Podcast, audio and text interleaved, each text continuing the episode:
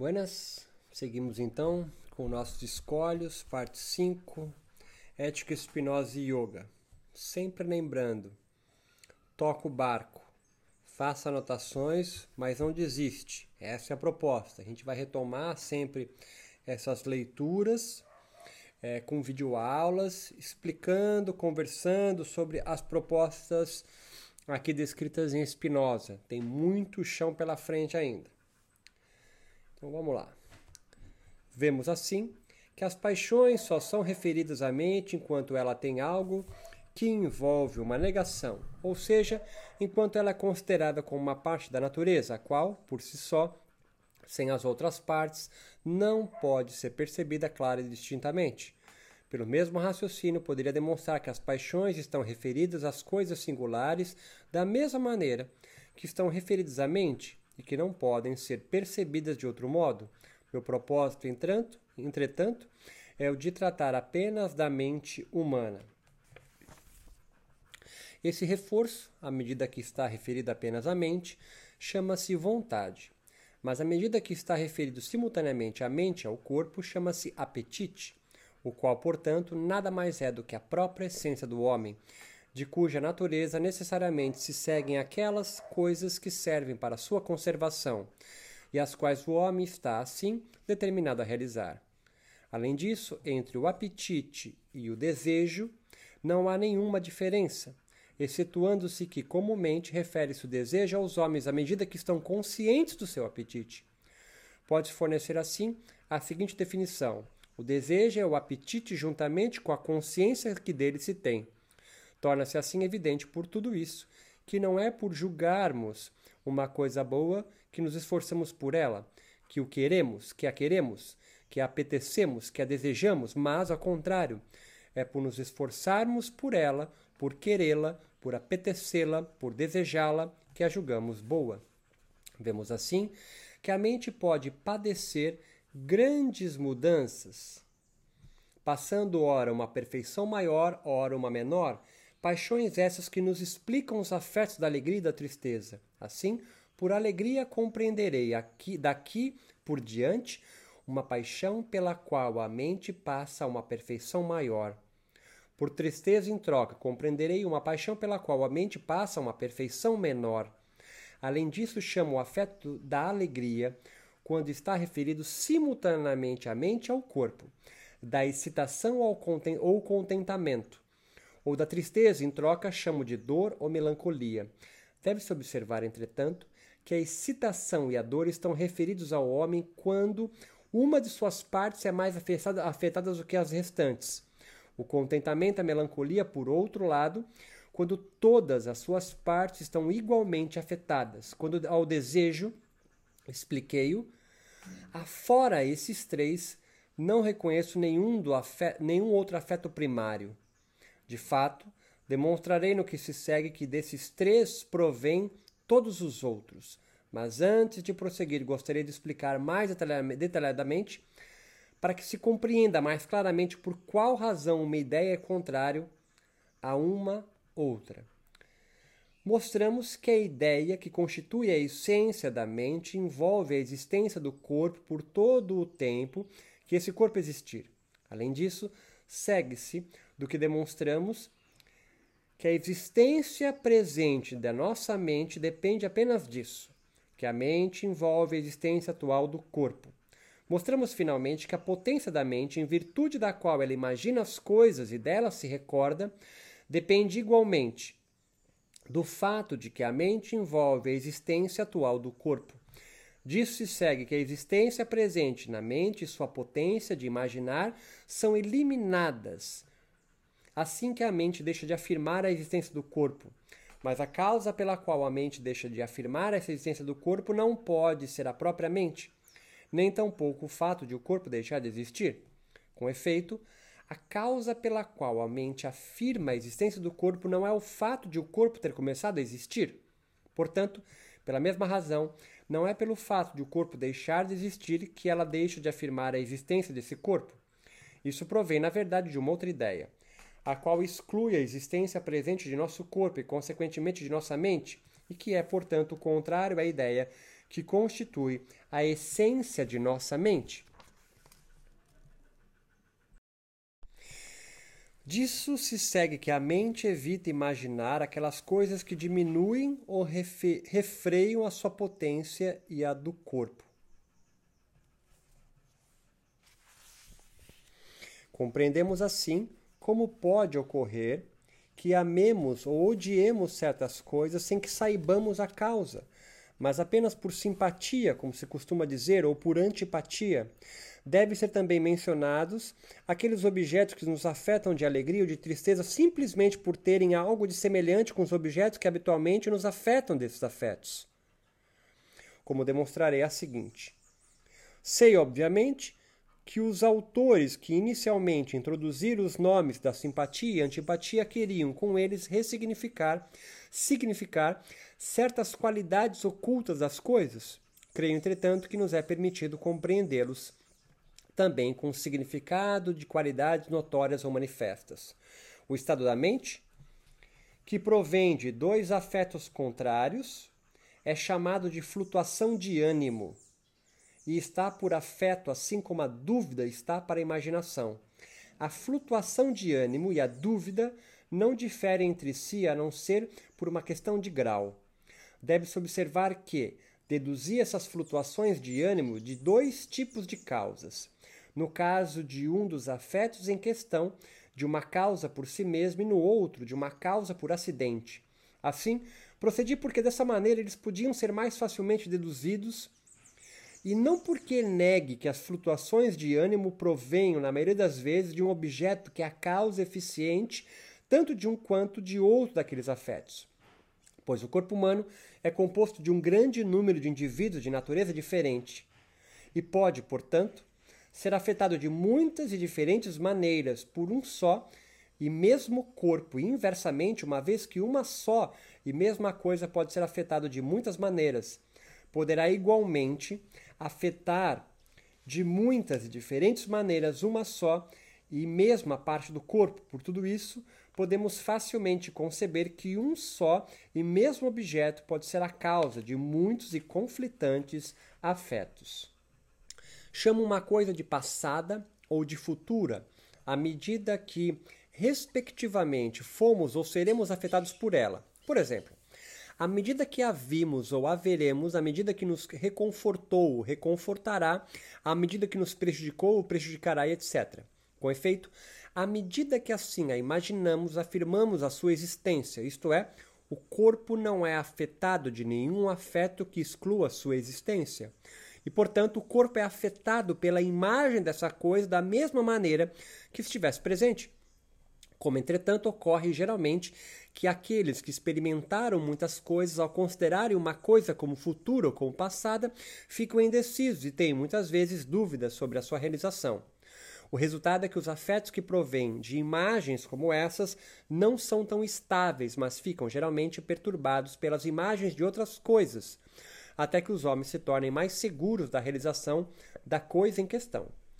Pelo que acaba de ser dito, compreendemos que é a esperança, o medo, a segurança, o desespero, o gáudio e a decepção. Efetivamente, a esperança nada mais é do que uma alegria instável, surgida da imagem de uma coisa futura ou passada de cuja realização temos dúvida. O medo, por outro lado, é uma tristeza instável, surgida igualmente da imagem de uma coisa duvidosa. Se desses afetos excluirmos a dúvida, a esperança torna segurança e o medo Desespero quer dizer uma alegria ou uma tristeza surgida da imagem de uma coisa que temíamos ou de uma coisa que esperávamos. O gáudio, por sua vez, é uma alegria surgida na imagem de uma coisa passada de cuja realização tínhamos dúvida. Finalmente, a decepção é uma tristeza que se opõe ao gáudio.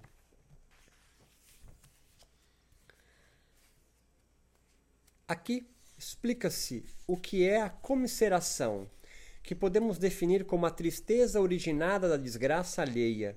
Não sei, por outro lado, como denominar a alegria originada da felicidade alheia. Além disso, chamaremos reconhecimento o amor a quem fez o bem a um outro, e, contrariamente, indignação o ódio a quem fez o mal ao outro. Deve-se observar, enfim, que não temos comisseração apenas por uma coisa pela qual tivemos amor, mas também por uma coisa pela qual não fomos anteriormente tomados de qualquer afeto, desde que a julguemos semelhantes a nós. Portanto, também expressaremos reconhecimento para com quem fez algum bem ao nosso semelhante, e, contrariamente, indignação para quem lhe fez algum mal. Esses afetos de ódio e outros similares estão relacionados à inveja, que não é assim nada mais do que o próprio ódio, quando considerado como dispondo o homem a se encher de gáudio com o mal de um outro e, contrariamente, se entristecer com o seu bem. Essa imitação dos afetos, quando está referida à tristeza, chama-se comisseração. Se referida ao desejo, chama-se emulação a qual não é assim nada mais do que o desejo de uma coisa, o qual se produz em nós por imaginarmos que outros semelhantes a nós têm esse mesmo desejo. Essa vontade ou esse apetite de fazer o bem que provém de nossa comisseração para com a coisa a qual teremos fazer o bem, a qual queremos fazer o bem, chama-se benevolência, a qual por isso nada mais é do que um desejo surgido da comisseração, quanto ao amor e ao ódio, para com aquele que fez o bem ou o mal à coisa que imaginamos ser semelhante a nós. Esse esforço para fazer algo ou por deixar de fazê-lo, com o único propósito de agradar aos homens, chama-se ambição, sobretudo quando nos esforçamos por agradar ao vulgo com tal zelo que fazemos ou deixamos de fazer certas coisas que resultem em detrimento nosso ou alheio. Se esse não for o caso, costuma-se chamá-lo de humanidade. Além disso, a alegria com que imaginamos a ação pela qual um outro se esforçou por nos agradar chamo de exultação. A tristeza com que abominamos contrariamente a ação de outro chama afronta. Como o amor é uma alegria acompanhada de uma ideia de uma causa exterior, e o ódio, uma tristeza acompanhada igualmente da ideia de uma causa exterior, essa alegria e essa tristeza serão, pois, espécies de amor e de ódio. Mas como o amor e o ódio estão referidos a objetos externos, exteriores, designaremos os afetos por outros nomes. Chamaremos glória a alegria acompanhada da ideia de uma causa interior. E vergonha a tristeza que lhe é contrária, quer dizer, quando a alegria ou a tristeza provém do fato de o homem se julgar respectivamente louvado ou reprovado. Fora isso, chamarei satisfação consigo mesmo a alegria acompanhada da ideia de uma causa interior, e arrependimento à tristeza que lhe é contrária. Além disso, como é possível que a alegria com que alguém imagina afetar os demais seja apenas imaginária e como cada um se esforça por imaginar a respeito de si próprio tudo aquilo que imagina afetá-lo por alegria. Pode facilmente ocorrer que aquele que se gloria seja soberbo e que imagine ser agradável a todos, quando na realidade é um incômodo para todos. Vemos assim como a natureza dos homens está em geral disposta de tal maneira que eles têm comisseração pelos que vão mal inveja pelos que vão bem, como um ódio, com um ódio que será tanto maior quanto mais amarem a coisa que imaginam ser objeto de desfrute de um outro. Vemos além disso que da mesma propriedade da natureza humana, da qual se segue que os homens são misericordiosos, segue-se também que eles são invejosos e ambiciosos. Se quisermos, enfim, observar a própria experiência, descobriremos que ela nos ensina todas essas coisas, sobretudo que nos fixamos nos primeiros anos de nossa vida, pois a experiência nos mostra que as crianças, por seu, por seu corpo estar como que em equilíbrio contínuo, riem ou choram só de verem os outros rirem ou chorarem, e desejam imediatamente imitar tudo que veem os outros fazerem, e, enfim, desejam para si tudo o que imaginam deleitar os outros, pois as imagens das coisas são, como dissemos, as próprias afecções do corpo humano, ou seja, as maneiras pelas quais o corpo humano é afetado pelas causas exteriores e está inclinado a fazer isto ou aquilo. Esse ódio para com a coisa amada, reunido à inveja, chama-se ciúme o qual, portanto, nada mais é do que uma flutuação de ânimo surgida, ao mesmo tempo do amor e do ódio, acompanhados da ideia de um outro de quem tem inveja. Além disso, esse ódio para com a coisa amada será diretamente proporcional à alegria com que o ciumento costuma ser afetado pelo amor recíproco da coisa amada para com ele, bem como o afeto de que estava afetado para com aquele que imagina estar ligado à coisa amada.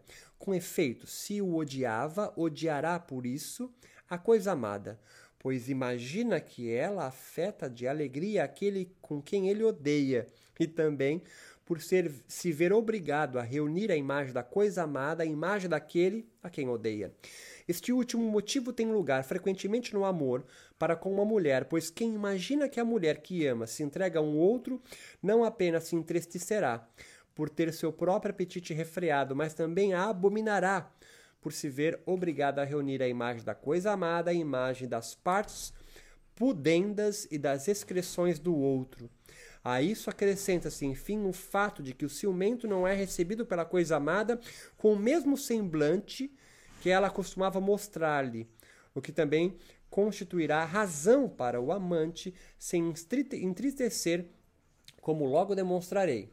Essa tristeza, à medida que se diz respeito à ausência daquilo que amamos, chama-se saudade.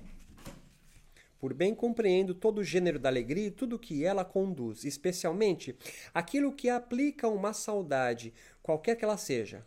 Por mal, em troca, compreendo todo o gênero de tristeza e especialmente aquilo que agrava uma saudade. Com efeito, demonstramos anteriormente que não desejamos uma coisa por julgá-la boa, mas ao contrário, dizemos que é boa porque a desejamos, e consequentemente dizemos que é má a coisa que abominamos. Por isso, cada um julga ou avalia de acordo com seu afeto, o que é bom ou mal, o que lhe é melhor ou pior, e finalmente o que é o ótimo ou péssimo. Assim, o avaro julga que o ótimo é a abundância de dinheiro e o pior a sua falta. O ambicioso, por sua vez, nada inveja tanto quanto a glória e a sua falta e nada teme quanto a vergonha. Ao invejoso, enfim, nada é tão agradável quanto a infelicidade de um outro e nada tão desagradável quanto a felicidade alheia. E assim cada um, de acordo com seu afeto, julga uma coisa como boa ou má, útil ou inútil. De resto, o afeto que deixa o homem numa situação tal que ele não quer o que quer e quer o que não quer chama-se temor, o qual, portanto, não é senão o medo. À medida que deixa o homem numa situação tal que ele evita em troca de um mal menor, o mal que julga está por vir. Mas se o mal que teme é a vergonha, então o temor chama-se pudor. Se o desejo, enfim, de evitar um mal que está por vir é refreado pelo temor de um outro mal, de maneira tal que ele não sabe qual preferir, então o medo chama-se pavor, principalmente se tanto um quanto o outro dos males temidos são dos maiores.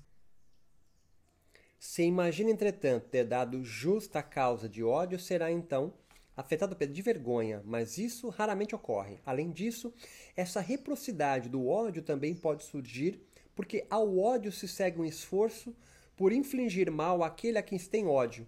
Assim, quem imagina ser odiado por alguém imaginará esse último como a causa de um mal, ou seja, de tristeza portanto será afetado de tristeza ou de medo, afetos que serão acompanhados como causa da ideia daquele que lhe tem ódio, isto é, será por sua vez afetado de ódio, como assim demonstramos. O esforço por fazer o mal a quem odiamos chama-se ira, enquanto o esforço por devolver o mal que nos foi infligido chama-se vingança. Se, entretanto, o ódio prevalecer, ele se, ele se esforçará por infligir o mal àquele por quem é amado. Esse afeto chama-se crueldade. Sobretudo se julga que aquele que ama não havia apresentado nenhuma das causas costumeiras de ódio. Apesar disso, ninguém, entretanto, se esforçará por odiar uma coisa ou por ser afetado de tristeza, só por desfrutar dessa alegria maior. Isto é, ninguém desejará infligir a si mesmo um mal pela esperança de repará-lo, nem quererá ficar doente pela esperança de ficar curado, pois cada um se esforçará sempre por conservar seu ser e por afastar tanto quanto pode a tristeza. Entretanto, se contrariamente fosse possível conceber um homem que desejasse odiar alguém só para ser depois tomado de um amor maior por ele, então iria desejar sempre odiá-lo pois quanto maior tiver sido o ódio, tanto maior será o amor. Consequentemente, ele desejaria sempre que o ódio aumentasse cada vez mais, e pela mesma razão o homem se esforçaria por ficar cada vez mais doente, só para desfrutar depois de uma alegria maior por recuperar a saúde. Ele se esforçaria assim por estar sempre doente, o que é um absurdo. Assim, pode também ser demonstrado com efeito, cada vez que nos recordamos de uma coisa, ainda que ela não existe em ato, nós a consideramos, entretanto, como presente, e o corpo é afetado da mesma maneira. Entre, consequentemente, à medida que a recordação da coisa continua forte, o homem é determinado a considerá-la com tristeza. Essa determinação, enquanto ainda dura a imagem da coisa, é refreada, mas não suprimida pela recordação das coisas que excluem a existência daquela primeira. Daquela primeira. Portanto, o homem só se alegra à medida que essa determinação é refreada, o que faz com que essa alegria que provém do mal sofrido pela coisa que odiamos se repita cada vez que dela nos recordamos.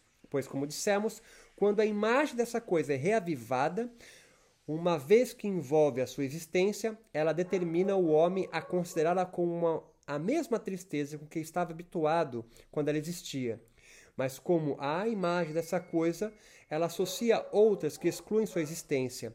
Essa determinação em direção à tristeza é imediatamente refreada, e o homem alegra-se novamente, o que ocorre cada vez que o processo se repete.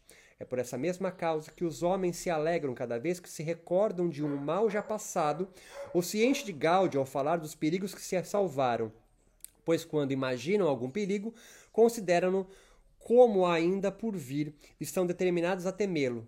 Mas essa de determinação é novamente refreada pela ideia de salvação que associaram à de perigo quando deles se livraram, ideia que os torna novamente seguros e, portanto, alegram-se novamente.